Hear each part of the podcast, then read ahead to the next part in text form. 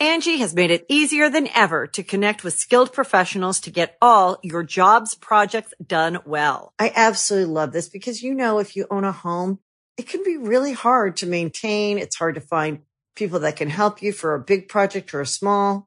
Well, whether it's in everyday maintenance and repairs or making dream projects a reality, it can be hard just to know where to start. But now all you need to do is Angie that and find a skilled local pro who will deliver the quality and expertise you need. Angie has over 20 years of home service experience and they've combined it with new tools to simplify the whole process. Bring them your project online or with the Angie app, answer a few questions and Angie can handle the rest from start to finish or help you compare quotes from multiple pros and connect instantly, which means you can take care of just about any home project in just a few taps. Because when it comes to getting the most out of your home, you can do this when you Angie that. Download the free Angie mobile app today or visit Angie.com. That's A-N-G-I dot com.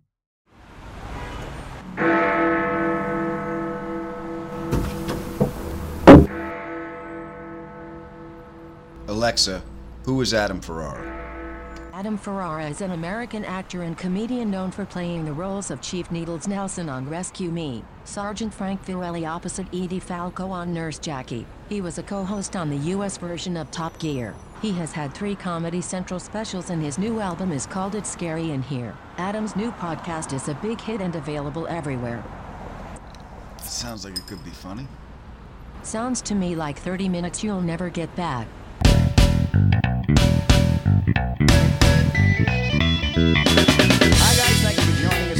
Checking us out for the first time. Either way, we are glad you are here. And we have another great show for you this week. My guest in the ADD interview is an Emmy winning and Oscar nominated director, producer, and his latest project is the Belushi documentary on Showtime that I friggin' loved. And I'm so glad he made time for us. He is RJ Cutler.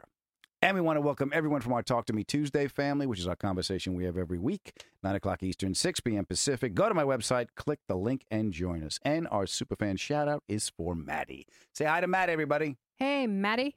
Hey, Maddie. Maddie. And I want to apologize to you guys before we start because uh, I, I'm a little hungry. Right now? Yeah. Get I, them. Huh? Yeah, I, I, I was going to have a ricochet biscuit. What? Yes, a ricochet biscuit is that kind, that particular brand of biscuit that's supposed to bounce back off the wall into your mouth. And if it don't bounce back, you go hungry. Bow, bow, bow. What? That was great. That was great. That, that that's Rubber Biscuit. The Rubber song is called Rubber Biscuit. Yeah. Rubber biscuit. And it was by the it was by the Blues Brothers. It was on Briefcase Full of Blues. Oh. Yeah, and that that So was one of the Blues Brothers album was uh was one of the albums I just I, I had the cassette tape and I just played the hell out of it. Yeah, baby. I can't believe that that was really them playing. I, I thought they were. you know, No, no, that was that was uh, w- uh, was Dan Aykroyd as Elwood playing the harp. They were really singing, and uh, crazy. yeah, and that that that music. The, the documentary opens with the Blues Brothers at the Universal Amphitheater opening for Steve Martin, and I had that cassette when I was a kid, and I never saw what the concert looked like. So that opening scene just had me riveted. That's the visual of the cassette that I played the hell out of in my oh, in my car. Great. Was it more or? I mean, did you get more out of it? I did. I did because it was twofold. It brought me back to being a kid, just listening to that Mhm. music, and then I got to see what it actually looked like. And because that they the Blues Brothers actually opened the door for that music to me um, when I was a kid. Well, Just- I never knew that. Oh yeah, I mean they had all the Downchild Blues Band from uh, Chicago, um, King Floyd who had the song "Groove Me," "Groove Me, Baby." I need your groove. I'm learning a whole new side of you, Adam. Oh, it was great. And Rubber Biscuit was by Rubber Biscuit was by the Chips. Yeah, Yeah. By that was the Chips? Wow. Yeah, it was the Chips. Yeah, it was a great band too. It was it was uh, uh, uh, Steve the Colonel Cropper and Donald Duck Dunn from Stax Records in uh, in Memphis. The, the the horn section was Blue Lou, Lou Marini, Yeah, yeah, yeah, yeah. uh, Tom Bones Malone, Mark, Bones Malone, baby. Yeah, Bones. Yeah. uh, Mr. Fabulous, Willie Too Big Hall was the uh, oh yeah, the drummer. Yeah, the drummer, Yeah, yeah, yeah. and uh, there was there was a couple of them. Oh, Nat Guitar Murphy. Matt Guitar Murphy. Played a yeah. Gibson SG. I love how they have all these weird names. Yeah, it was great. they were characters too, and they were great. And the guy who came up with the Blues Brothers name was Howard Shore. You remember Howard Shore and his all nurse band? All From Sa- nurse? all- guy, they dress like nurses. Goodness. That- that's- They were a lot of fun. Yeah, they were a lot of fun. They were all, and they were they were high as a Georgia pine. They all dressed as nurses. Yeah, they were dressed like Howard Shore and his all nurse band on Saturday Night Live. Yeah, early Saturday Night Live. So yeah, so that's what got me Stern when I saw that first scene in the documentary. It it pulled me right in too. I mean, that's one of the first albums I remember stealing from my brother. Mhm. And being like, I want to listen to this because at first it was um uh, Rubber Biscuit because it just was so funny, and Yeah. then you start and then you get pulled into all the music, and you're like, this isn't like a comedy album. No, This is like a real music album. And like you, I had not been introduced to any of that kind of music. And that was it just opened up so many doors for me. And you're and I love that music now, probably more than any other style of music. And mm-hmm. it's because I think of those origins with Belushi and Aykroyd making that thing together. Yeah, Phil, you saw the Blues Brothers movie, right? Many, many times. I just, I absolutely loved it, and and uh, you know, I love that. What kind of car did they drive? Seventy four Dodge Monaco. That was a great car. Like driving through the mall. That was the, that was the best. We did that on Top Gear. I drove through. I drove a, a Fiat 500 through a mall. oh my god, that's great. Ah, what a great movie. Well, think about this, okay? That probably started out as a very late, who knows what kind of things they're under the influence of, but Aykroyd and Belushi screwing around, which is probably where a lot of their bits came from. Mhm. And then it evolved and it evolved. And all of a sudden, it, the next thing you know, it's not only that they're doing it on stage, but they're actually a real band killing it. Yeah. And then it becomes a movie and not just a movie. Like the number one movie. I mean, it was a huge, huge hit. Yeah. It's still one of the seminal comedies of all time. Well, I what I liked is the look.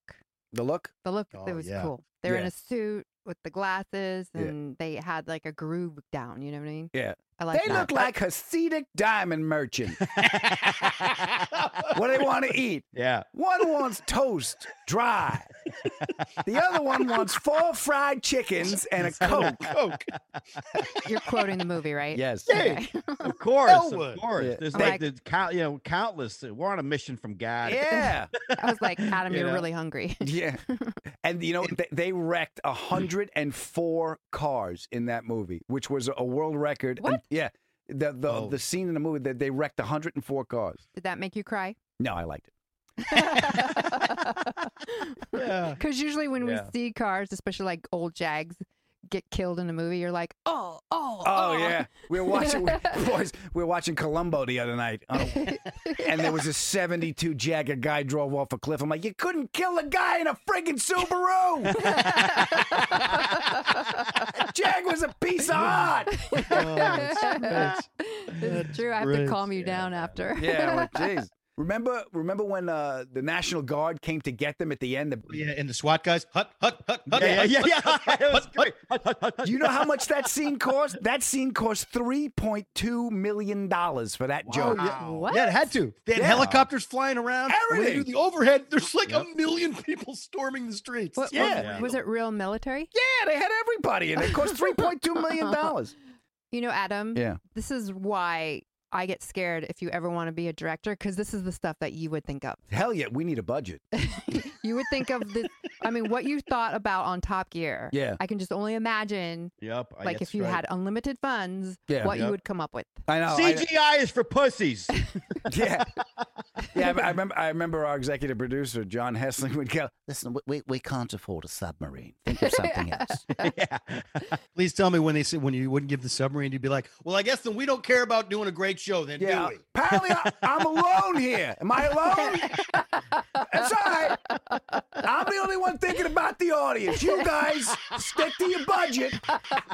I found this fact about the Blues Brothers movie uh, that blew me away. It was blessed by John Paul II.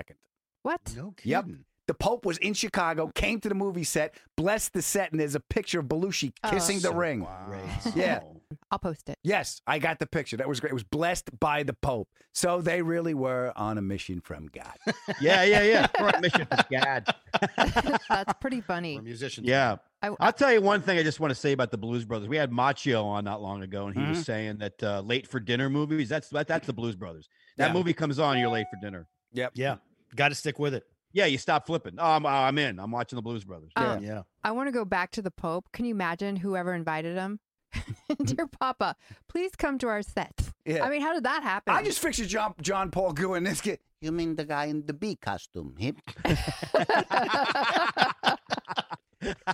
yeah, I had such a good time watching the documentary. I highly recommend it. And I really want to thank uh, RJ Cutler for making time for us. You guys, give a listen to this, and we'll see you on the other side. So I guess people pretty well know that we're, you know, that he's Jake and I'm Elwood. Uh, I know these are the the characters, the alter egos we take on. You know, really, it's a theatrical thing. Like, like you know, Greek theater has the mask. You know, well, the Blues Brothers have the shades and the sunglasses. it's like patch and the soul patch and the and the the suits. They look like Hasidic diamond merchant. You're listening to the Adam Ferrara podcast. This is 30 minutes you'll never get back. Y'all know these episodes are longer than 30 minutes, right? Right? Angie has made it easier than ever to connect with skilled professionals to get all your jobs projects done well. I absolutely love this because, you know, if you own a home, it can be really hard to maintain. It's hard to find people that can help you for a big project or a small. Well, whether it's in everyday maintenance and repairs or making dream projects a reality, it can be hard just to know where to start. But now all you need to do is Angie that and find a skilled local pro who will deliver the quality and expertise you need. Angie has over 20 years of home service experience and they've combined it with new tools to simplify the whole process. Bring them your project online or with the Angie app, answer a few questions and Angie can handle the rest from start to finish or help you compare quotes from multiple pros and connect instantly, which means you can take care of just about any home project in just a few taps. Because when it comes to getting the most out of your home, you can do this when you Angie that. Download the free Angie mobile app today or visit Angie.com. That's A-N-G-I dot com. Hi, guys. I got a couple of stand up dates for you. December 18th and 19th, I will be at the Draft House in Arlington, Virginia. And for New Year's Eve, I will be at Helium in St. Louis. I'll put a link for tickets right here in the show notes, or you can go to my website. I would love to see you there. And if you can make it to any of these gigs, please come up after and say hello. I'd like to thank you for all the love you've shown me and this podcast. All shows are socially distanced and totally safe. I'm funny and disinfected. Pay attention when I'm talking to you, boy. ADHD, it's not just for kids. Nice boy, but doesn't listen to a word you say. Welcome to the ADD interview. It's not that you're not interesting, it's just that I can't focus. And my guest this week is. Oh, look, a bird! My guest this week is a filmmaker, documentarian, television producer, and theater director. From his humble beginnings in the shadows of Leonard's of Great Neck to graduating magna cum laude from Harvard, uh, he has won Emmys, Peabodys, and his very first documentary, The War Room, was nominated for an Academy Award. His latest project is the Showtime documentary Belushi, which I thoroughly enjoyed, and I'm very grateful he has made time for us today. Ladies and gentlemen, boys and girls, it's R.J. Cutler. How are you, pal? I'm excellent, and I'm delighted to hear uh, the invocation of Leonard's of Great Neck. Where They- do we? Uh, we could spend an hour talking about Leonard's if you want. I've been there. I've stood under the hoop, or I've wished friends well. I I attended uh, multiple bar mitzvahs simultaneously there. Yeah, Great Neck, Long Island, my friend. Uh, it, it's, it's right. it's it's the That's one right. stop before Boca. If I if, it is. There's a direct. There's a direct connect. If you find the proper the proper road in Kings Point, you can get to Boca in ten minutes. yeah, all you got to do is change at Jamaica. You can take the train. That's right. That's correct. Are you a Mets fan too? Yeah, oh, a long-suffering Mets Jets fan. I got a lot of Yeah, problems. boy, do we suffer. But the future is, as always, the future is bright. Yeah, well, actually, the future's uncertain and the end is always near. But that's another documentary. it is. It's true. It's yeah. so yeah, you're an island kid, as am I. Um, and you're a storyteller, my friend. Yeah, sure. Was there story storytelling in the house? What did mom and dad do?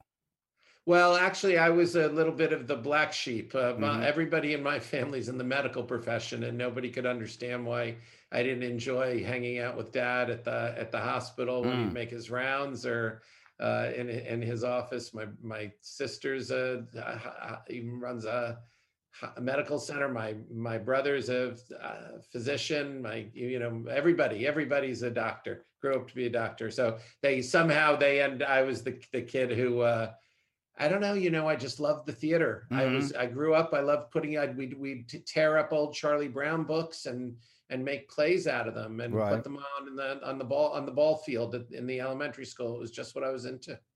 Yeah, and you do it in so many different forms. You do it in, in television, you do it in theater, you do it uh, uh, in documentary style. Is there one form that you prefer?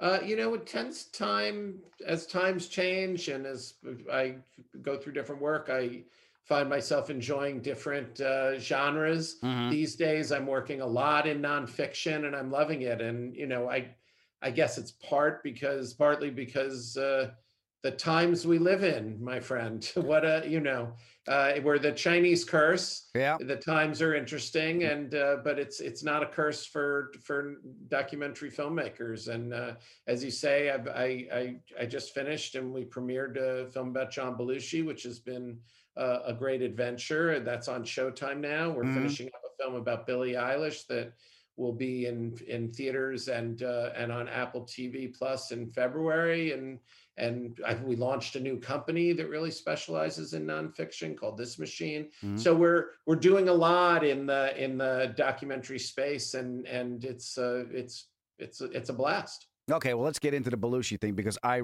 thoroughly enjoyed it. I uh, uh, and I think you just did a great job in telling that story. And I can imagine it must have been pretty difficult to get that thing greenlit. Uh, I mean, just having his wife Judy's involvement in it uh, after the the Woodward book came out.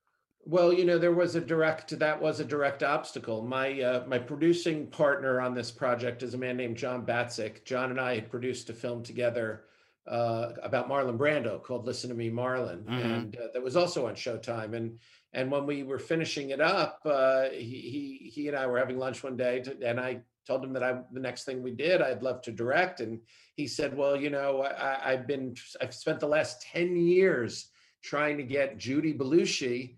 to say yes to making a film about uh, about John Belushi. Mm-hmm. And I said, "My God, you know, for and listen, I I I was 14 when Saturday Night Live launched, and I would, you know, I I had listened to John on the radio hour even before that, and Mhm. and and so I, I you know, I, I couldn't. The idea that it might happen, you know, that there there might be a chance to make a film about him, thrilled me. And uh, and and I said to John Battsek, send her the send her. Listen to me, Marlon. Let's see what she thinks. Mhm. Maybe she'll change her mind. Right. And of course, the reason she had resisted was because of the Woodward book. They had just kind of after the Woodward book, Wired, they had just which came out a, maybe just a year after John died they the family just felt burned you know they Yeah. felt like he had he had uh, he had a thesis and he he pursued the thesis in the book but he didn't really write a book about who john was and who john was as a as an artist and and what john's life was really like. He wrote a lot about john's death. Mm. and um, and certainly he didn't explore uh, the issue of addiction in any way. Um, and uh, and so they you know they just locked everything down Sure. and she- then she looked at Listen to Me Marlon and invited us up to the vineyard to spend a, a few days with her, get to know each other. And while we were spending time together up there, she uh, she said she'd love us to make the film. Yeah, I I remember because uh, we're, we're we're the same age, and I think we had the same experience when it came to Belushi. You know, and the same. I could just see it in your eyes. I mean, that's what happens when I saw him. Was that you were?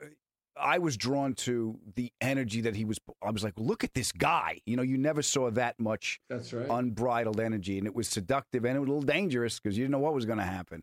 You're you're so right. Eh, Yeah, eh, and you say you call it seductive, which was the thing. You would find yourself thinking about him after the show was Yeah, over. yeah. You know, you wanted it. You wondered where he went after the show. You wonder who he hung out with, and then Mhm. you'd hear stories about you know there was a whole other world that John Belushi inhabited, and you you found yourself curious about that. You didn't think that about Chevy. Nah. You didn't think that about Gilda. They were you know as much as they made you laugh, as much as you loved them, as much as you admired them, if you did.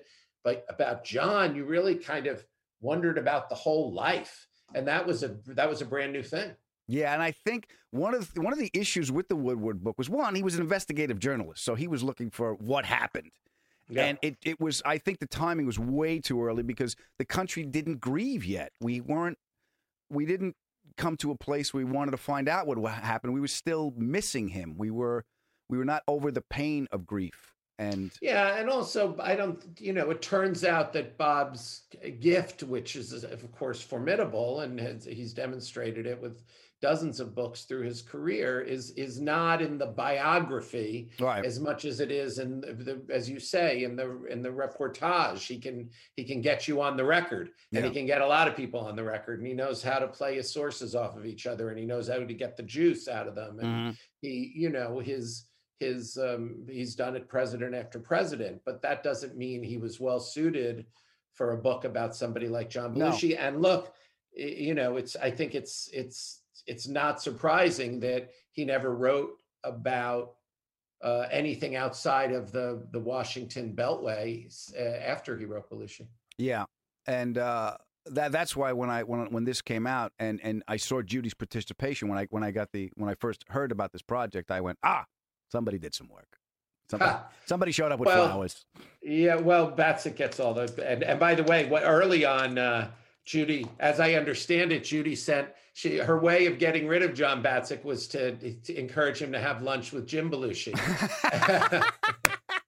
and and uh, and the two of them sat down for lunch, and as I understand it, it was a very brief lunch. Yes. Uh, and and and and uh, uh, Jim explained to John in no uncertain terms that he wouldn't be making a film about his brother. Mhm. But um, but God bless him. I have to tell you, one of our biggest supporters since since he saw the film has been Jim Belushi, and he is uh, he has he has taken to social media with a with a great enthusiasm for it, and and of course his voice in the film is so important, and we're Yeah. So grateful to him for it. But but uh, I'm glad it, I'm glad it wasn't me at that lunch. Is all I have to say. Well, you did. I can see why he was taken with it. I, I was uh, not. I was enchanted with John when he came out, and the documentary I've seen more than once because it brought back that feeling and the way you told the story, and the elements you used. I'll be honest with you. I didn't think they were going to make sense, and they all work. From the animation, uh, was it Robert Valley's Robert Valley's animation? Yes, And for those of you who are not familiar with Robert Valley, he's the guy that did the Gorillaz. That's so right. you can see. So I saw. I went. That's the. So what? what it did for me, and and you had John's letters, his personal letters that he wrote to Judy.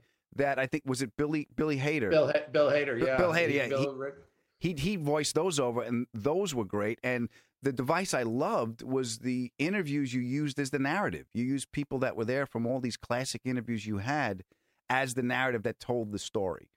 Well, th- what happened? I mean, it's it, all these things we're talking about tied together because uh, after the Woodward book, Mhm. Judy decided, you know, somebody's got to do an oral history about John, where where the subject is his who he was, what his life was like, uh, what it was like to live with him, as opposed again to what what the end of his life was like. And so she and um, uh, and a, a journalist named Tanner Colby set out to do all these interviews, and they interviewed some by phone, some on video, all over the place. They just anytime they could do it. Sometimes there was music in, in playing in another room. Sometimes it just was uh, the, the the the format was almost beside the point, Mhm. and and there was a rawness to the quality. But it was also this was also a year, two years, three years after John passed away. So the memories were fresh. This, for many of these people, many of the people talking in these interviews,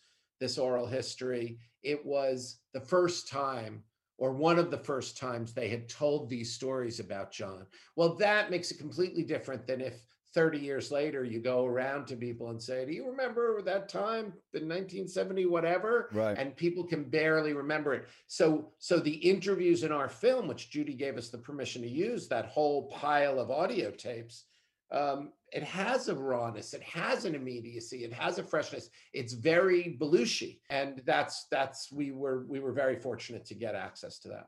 Yeah. First time I heard it, I knew we were we we we had hit the you know struck oil. Yeah, and I love the fact that because that was communicated to me as well as not seeing them put them as they were in my mind, and you juxtapose that with the animation you used. Sure. You, know, like it was like a graphic novel. I was like, Uh, oh, this. was our. That's what we wanted that's what we hoped for Yeah. and robert valley the outlaw animator i mean you know that guy's not even allowed in the states i don't even know why i, I was told not to ask but um uh he uh he's uh he's brilliant he's Yeah. just a brilliant animator and then the first time he showed me young john the young boy Yeah. Uh, knocking on the door of his neighbor's house at three years old to do asking if he wants a performance in the living room uh, in the living room. And i saw that little boy I, I, I said to him you know we gotta that that kid's got to be there the whole time. He's got to be at the chateau marmont at the end that Yeah. little boy. And he got it valley got it and delivered. It was great. That was really- choice, yeah, because because what I did like about the film is you presented you you presented the film without drawing any conclusions, but the Mhm. one the one brief kind of conclusion when that little kid showed up again at at the Chateau Marmont, uh, that that got my attention because I was like, he's not hinting as the drug use, he's not he's, he's not concluding of why he's the drug use, but there's some unhealed part of that little boy that's present in this moment. I thought was that intentional? Well, there, uh, of course, uh, and not just the drug use, but it- listen, we, uh, you know, I've got a five-year-old daughter. Uh, I'm pretty sure that's that's the person. Mhm. You know, certainly you live your life, and you and things happen, and people go through all sorts of experiences that that that define who they are. But you're pretty formed at five. And you know, we you you know that about yourself and your friends, and then when you th- this is one of the first biography re- films I've really ever made. I, I generally do films about people who are alive, and you know, it's a year in their life or an event in their life or something like that. Um, and in this case, I was looking at a whole life, and one of the things you you you really understand when you're doing that is we're we're you know we are- we are the people we were when we were little kids and uh, certainly John was. And Judy really responded to that because she knew him when he was, you know, 15. Yeah, they met in school. 16. Yeah, in high school, they were kids, in, and uh, they they they fell in love in high school. She was a sophomore. He was he was a senior, I guess. Mhm. And uh, and you know, it was, and then they were together the rest of their lives. And she knew the little boy within. Right. Um, and so there you go. She actually said uh, in in the film one of the notes. I just I know he, I have to trust that he loves me, Mm. which is a, a quote that stuck with me because you know addicts put people through a lot. I'm- love a lot of drug addicts and a lot of drunks, and you know they you go through a lot. Uh, uh, once you once you stop being an enabler, you have to go through a lot. Um, and when she Yeah. said, "I have to trust that he loves me," because even in the letters that were written, I I will try to do better. This was wrong. He he had a self awareness, and one letter that just killed me, RJ, was when he said, "I think I may have gone too far." Yeah. Yeah. Yeah, yeah. You know what? I I I think a lot about the fact that the eh, Eh, they didn't have the tools that Yeah. we have to Yeah. confront the addiction. Oh, the fame. I mean, that level. First of all, John died in '82. Betty Ford just opened up in I '82. say I say this all the time. The Betty Ford Clinic opened the year that John Belushi died. Yeah. So what's a guy to do? And that mm. level of fame, and that you hit the number one album, the number one movie, that he's on a TV show. That le- Yeah. you're soaring at those heights, and there's no net. Whatever you want is there at the speed of thought.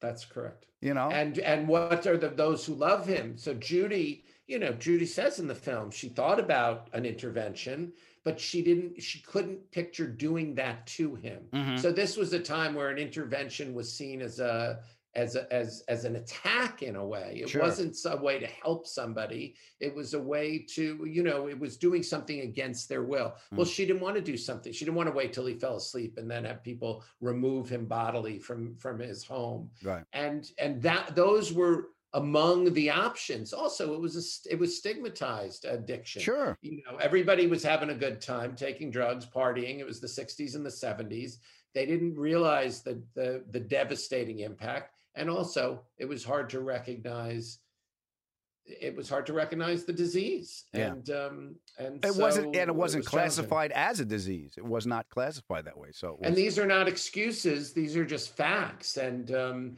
and you rightly point out the fame you know we say uh uh, w- w- the Betty Ford Clinic didn't come around till the same year John died. People magazine didn't come around till the year before Saturday Night Live. Mhm. Fame was new. Sure. Uh, uh, um, this kind of celebrity culture was new, and and the price paid. I mean, you see it in the film. John John has this outrageous idea that his private life is his own, that Mhm. it's none of your business what happens in his home. It's none of your business who his dad was. That that that he, he'll, he's happy to talk to you about work, but he doesn't want to talk to you about his private life. That's his private life. Well, we were in the process of tearing privacy away from people who are in the public eye, and now, of course, look look where we are. Yeah. Fame always reminds me of that, that line from Bronx Tale from Chazz Palminteri. Now you can't leave. yeah, it's tough. Yeah. But It's tough. but the joy he gave to people, I just want to and, and that and that is what you also presented in in the documentary. And you did it so well. It hooked me from scene one because you start off with the footage of them at the amphitheater. I think it was in '78, the Blues Brothers concert, and Sure. I remember RJ. I had that cassette. I had that. I played the hell. out- They opened up the door to the blues. King Yeah. Floyd.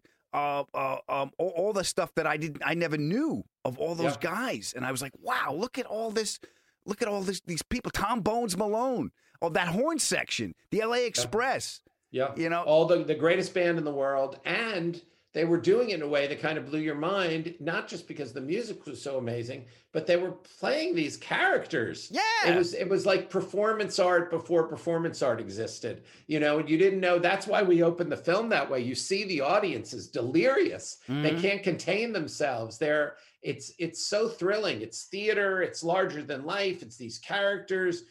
John's doing these cartwheels. The music's unbelievable. It really was a it was a real kind of entertainment breakthrough. And then it wasn't just live performance. It was movies. Mhm. It was record albums. They that that, that this invention of John's kind of conquered the world. Yeah, and, and Animal House. If you go, if you look at Animal House, the script, that that that all those big letters, there was nothing on the page. Yeah. That was all him. That wasn't on the page. Yeah, yeah, yeah. John walks down the cafeteria aisle. That that that's a five minute sequence. It's hysterical. That Yeah, ends yeah. with "See what you can guess what I am now." I mean, right. Yeah. John John John climbs up the steps to D- D- D- Dean Wormer's uh, the administration building. yeah, that's it. Yeah, Yeah. John yeah, falls backwards on a ladder with that look on his face. and that was that first kind of uh, I had I had Ralph Macchio uh, on the show and he did Up the Academy which Yeah. was a movie they had after Lampoon's after that exploded the Mhm. National Lampoon's name on it so Mad Magazine put his name put their name on that movie and you could Mm-hmm. see the tone they were going for it wasn't it wasn't a ripoff of it was like uh, in the same vein as didn't Mhm. even come close. I mean, I, Yeah, I love yeah. Ralph; he's a good friend, but but Yeah. John was a force of nature, and he did that. I'm I'm telling you, he did that as he was shooting, as he was shooting Right. Saturday Night Live. They flew him Yeah. in.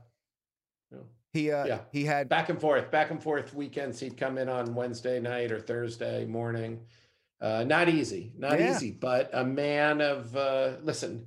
He was nothing if not passionate, and passionate about his work, and recognized the opportunity. And you know, all the stories from from uh, Animal House are are stories of um, of great joy Mhm. and and family gathering yeah and uh, and that was another thing about John. You know, they say that from the earliest age, if you invited John Belushi to come somewhere, he'd show up with nine other people, and that was his thing. He just he, whether it was football practice or play practice or or or to go hear a band or to or to you know do some improv he'd bring his gang with him. And that was that was who he was. And eventually look who his gang was. Yeah. it was dan Aykroyd, it was bill murray. It was gilda radner. It was harold ramis. It was uh, um, uh, brian doyle murray. It was all these amazing people that he gathered around him and helped elevate them all to higher heights.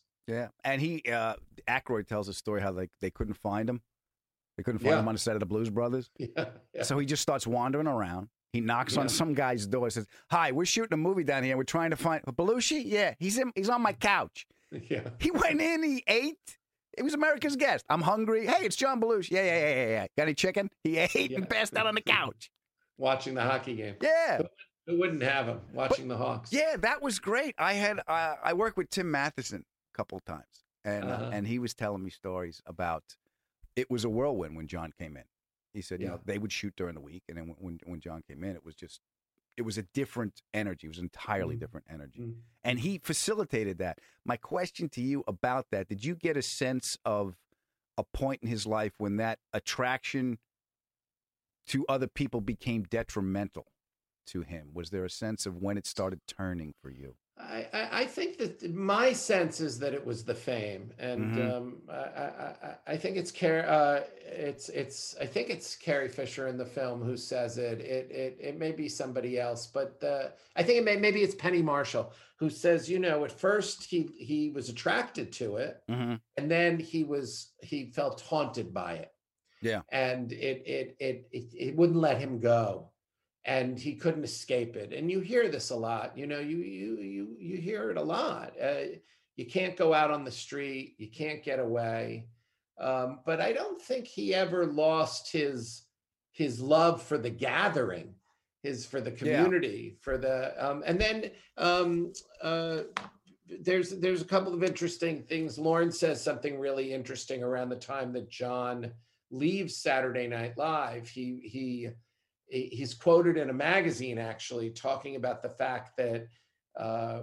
he felt john gave up what he was truly meant to do Mhm. in in search of something that he thought he should want as opposed to what he really wanted and you you get the sense that what lorne what lorne saw for john in saturday night live was the opportunity to do all the stretching that he wanted um, and all the growing but without hollywood Mhm. without being a movie star.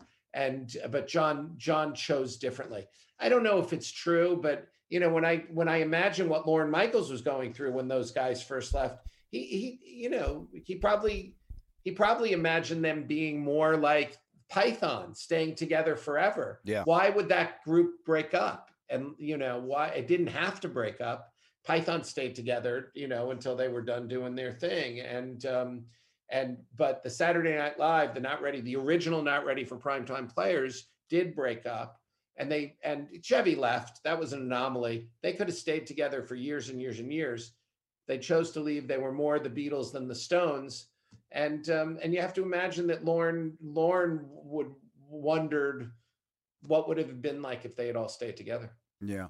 And he, he had his hands full dealing with everybody. I mean, there was the one scene in the movie where he was just the doctor was there, and Yeah. he was like, "I can't." He's he's so he's so out of his mind he can't go on. And the doctor goes, "He might die if he goes on." And Lorne asks him, "What are the odds?" He goes, 50-50. And Lorne says, "I can live with that."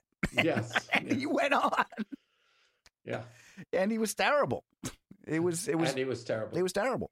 But in getting back to what you said about chasing something or something he thinks he should have had, there was uh, Bruce McGill who played D Day in Yeah. um in, in Animal House.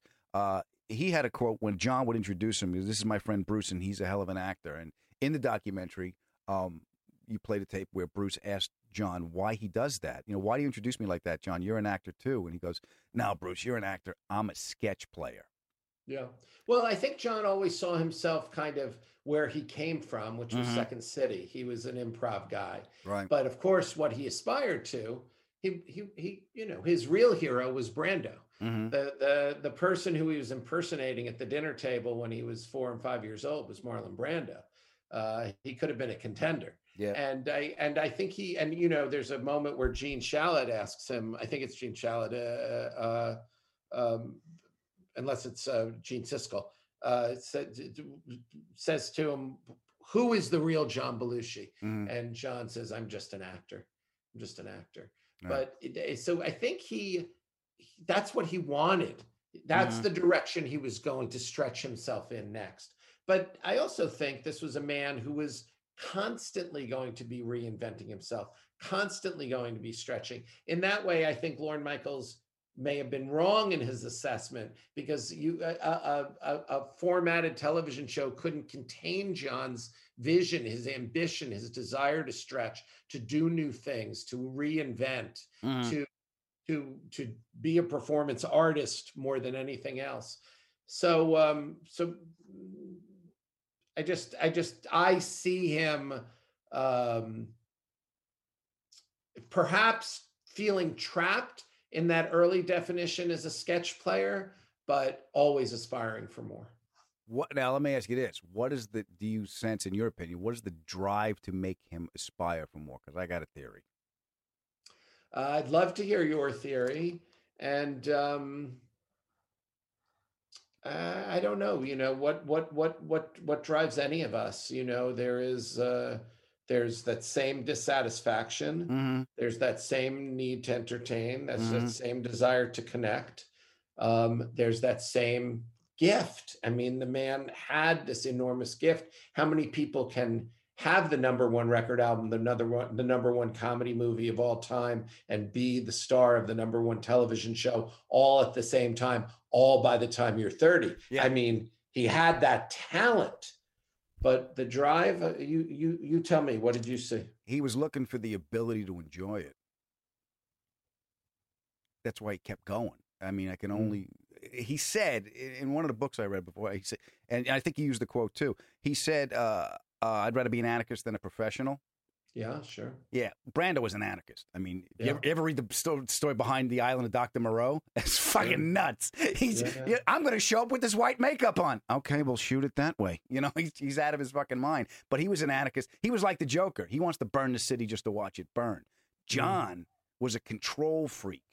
Mm. So he wanted to, if I get it right, it, it's an if then bet in your head. If I get it right, then I'll be able to experience. If I get it right, then I'll be able to feel the satisfaction of what I got. Well, in, in that way, I would say he was um, he was always tearing down barriers, Mm-hmm. and and he was always exposing himself to the new. You know, it takes a lot of balls. Shit, yeah. It really. It's I'll you do this, gotta- but, but if you gi- if you given the tools he had and the, the energy that he had access to, Mm. well, I can do that because I can do anything. Yeah. Yep. Yep. Uh, uh, uh, um, what's the word? Irrepressible. Mm-hmm. Unstoppable. You know, really a force of a force of nature, and um, uh, and it's why we still feel the tragedy. Look, it's all these years later. We feel it as as the people who are coming of age. Mm-hmm. I, I hear from. I can't tell you the people I've been hearing from the last few weeks. It's uh, and it ripples around the world to this day. Yeah, I think, and I think you did uh, an excellent job, uh, not only presenting presenting this and protecting the memory of him for the people that were there and experienced the first time, but showing people who weren't there what it what this was. And as a kid, the best thing you could do is fight like hell to stay up late on Saturday Night Live on Saturdays and Mondays in art class, do the sketches again. And you didn't right. really understand what you were doing, but you were acting it out. I had no idea that I want to feed your fingertips to the Wolverines. I didn't know what I was saying, Yeah. but when I said Well, it, they laughed.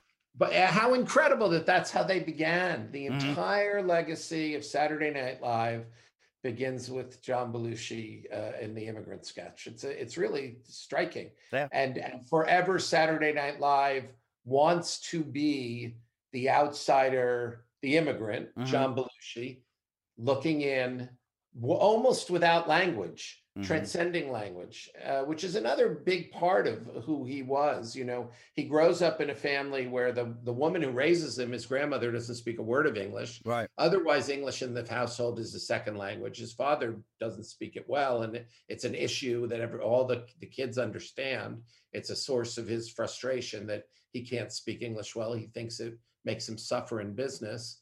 And um, and John becomes one of the greatest wordless comics of all time. Yeah. What's our poster? It's his eyebrow raise. Well, how does the movie begin with his eyebrow raise? Uh, it's it's what he um, what it's how he first connected to us. hmm Yeah. I think you did a great job, pal. Thank you so much. I really enjoyed it, and I thank you for being here today. It's a pleasure and what a what a what a blast to chat. And um, I'll I'll see you at Leonard's.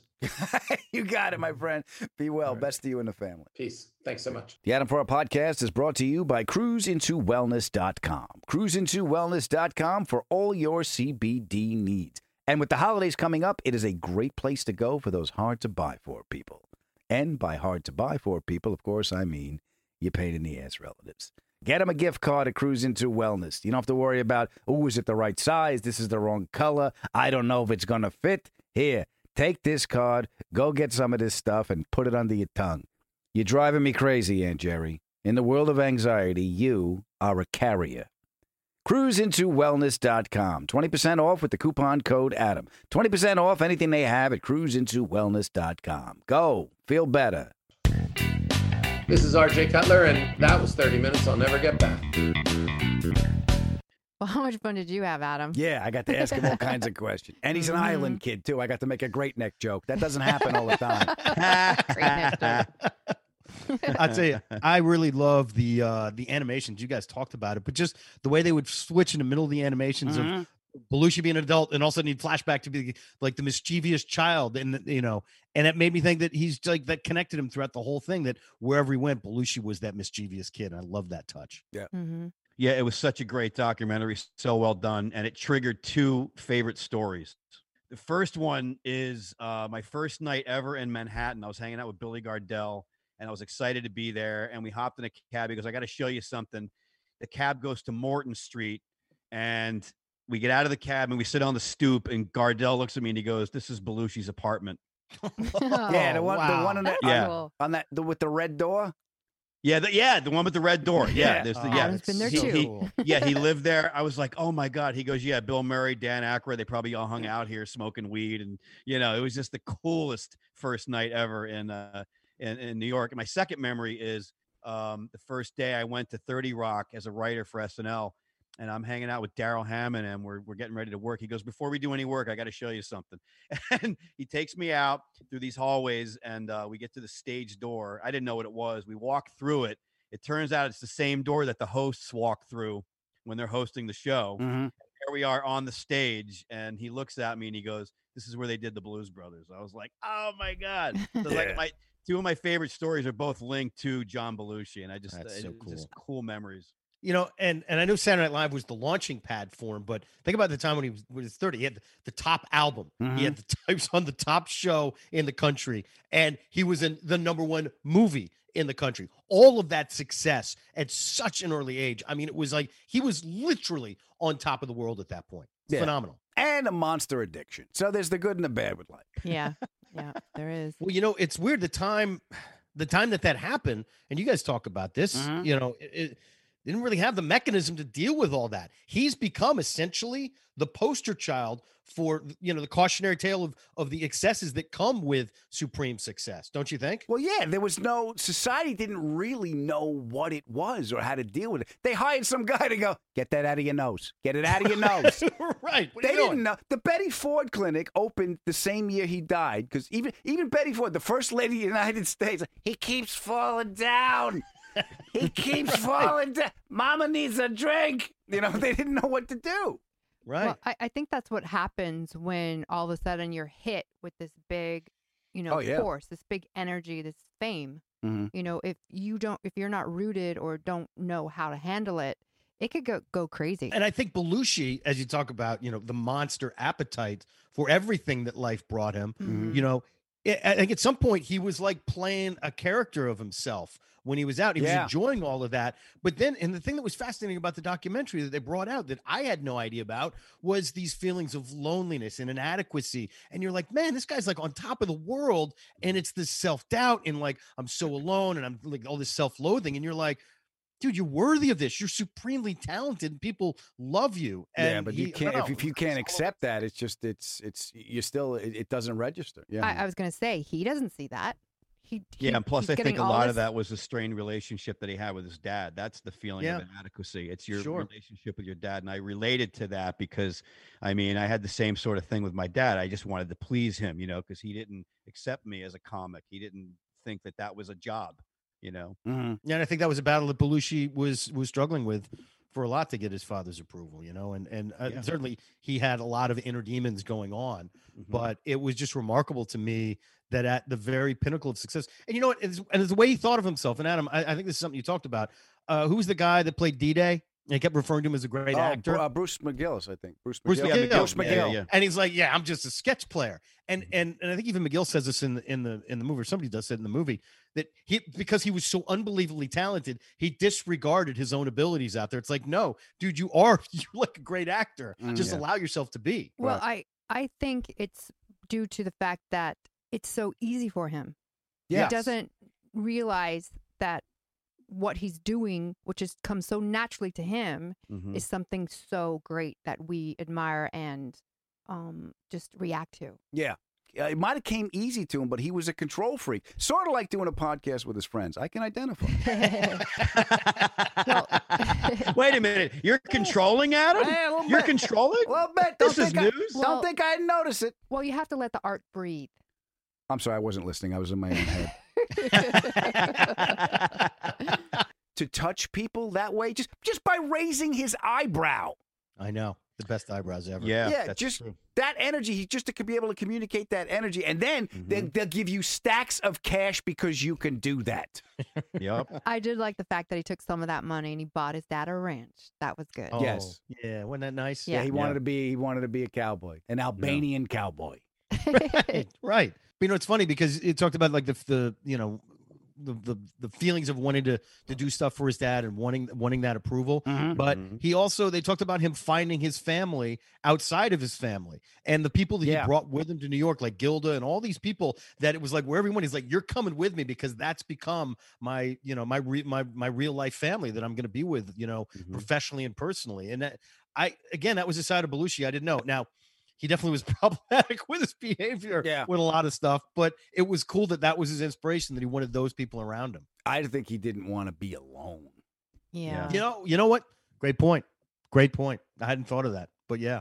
Yeah, and I think that you know the the bond or the lack of bond that he had with his father and seeking that approval all the time. That's one of the reasons why, and this came up in the documentary, was the cheeseburger sketch was all Mhm. about his dad, and I love cheeseburger up, cheeseburger up, Cheeseburger, cheeseburger, cheeseburger. cheeseburger, cheeseburger, cheeseburger, you know, and uh, and and Belushi, Jim Belushi, his brother, uh, did the commentary on that and said and said when I was watching that for the first time, I was like, oh my god, Yeah. he's doing dad, he's doing Yeah. dad, you know. Yeah, so, honey. so you think he didn't feel good enough? Yeah, no, I don't think he felt good enough at all. I think he felt the fact that he loved his grandmother. His grandmother um, didn't speak English, so there was a not not a bonding barrier, but a lack of a communication barrier. And I th- I think because he could, he was so great at communicating non-verbally because that's how he could connect with Oh, his grandmother. interesting. Mhm. That's where I think that came from. I mean, I, I think I even said in the interview. I mean, that stuff wasn't on the page in Animal House. Yeah, Right. John Belushi. You know, a Bluto walks into the cafeteria down the aisle, and he's Jello. He's making that all up. Yeah, Yep. he's a true comedian. Yeah, he was a Yeah. true nonverbal comedian, and I think it came from having to connect with the people he loved without a common language. Oh, that's a good theory. Or I could be full of shit. Who knows? I you know. Yeah, maybe. I want to thank RJ Cutler for being my guest. The documentary is called Belushi on Showtime, and here at the Adam Ferrara podcast, we highly recommend it. Honey, if they want to get a hold of us, where do they go? The Adam Ferrara at Gmail. And please leave us a review if you have time. It helps us with our friend. Mr. Algorithm. Uh, thanks so much for supporting the show. It is growing. If you get time to tell somebody else, like, Psst, come here, put this on your phone. We'd be greatly appreciative. Remember, life is hard. Take it easy on yourself. The pod is ended. Go in peace. You know, I love that. What kind of car did they drive? 74 Dodge Monaco. It's got a cop motor, cop tires, cop suspension, cop shocks. It's a model made before catalytic converters so it'll run good on regular gas. So what do you say? Is it the new Bluesmobile or what? Fix a cigarette lighter. Angi has made it easier than ever to connect with skilled professionals to get all your jobs projects done well. I absolutely love this because, you know, if you own a home, it can be really hard to maintain. It's hard to find people that can help you for a big project or a small. Well, whether it's in everyday maintenance and repairs or making dream projects a reality, it can be hard just to know where to start. But now all you need to do is Angi that and find a skilled local pro who will deliver the quality and expertise you need. Angi has over 20 years of home service experience and they've combined it with new tools to simplify the whole process.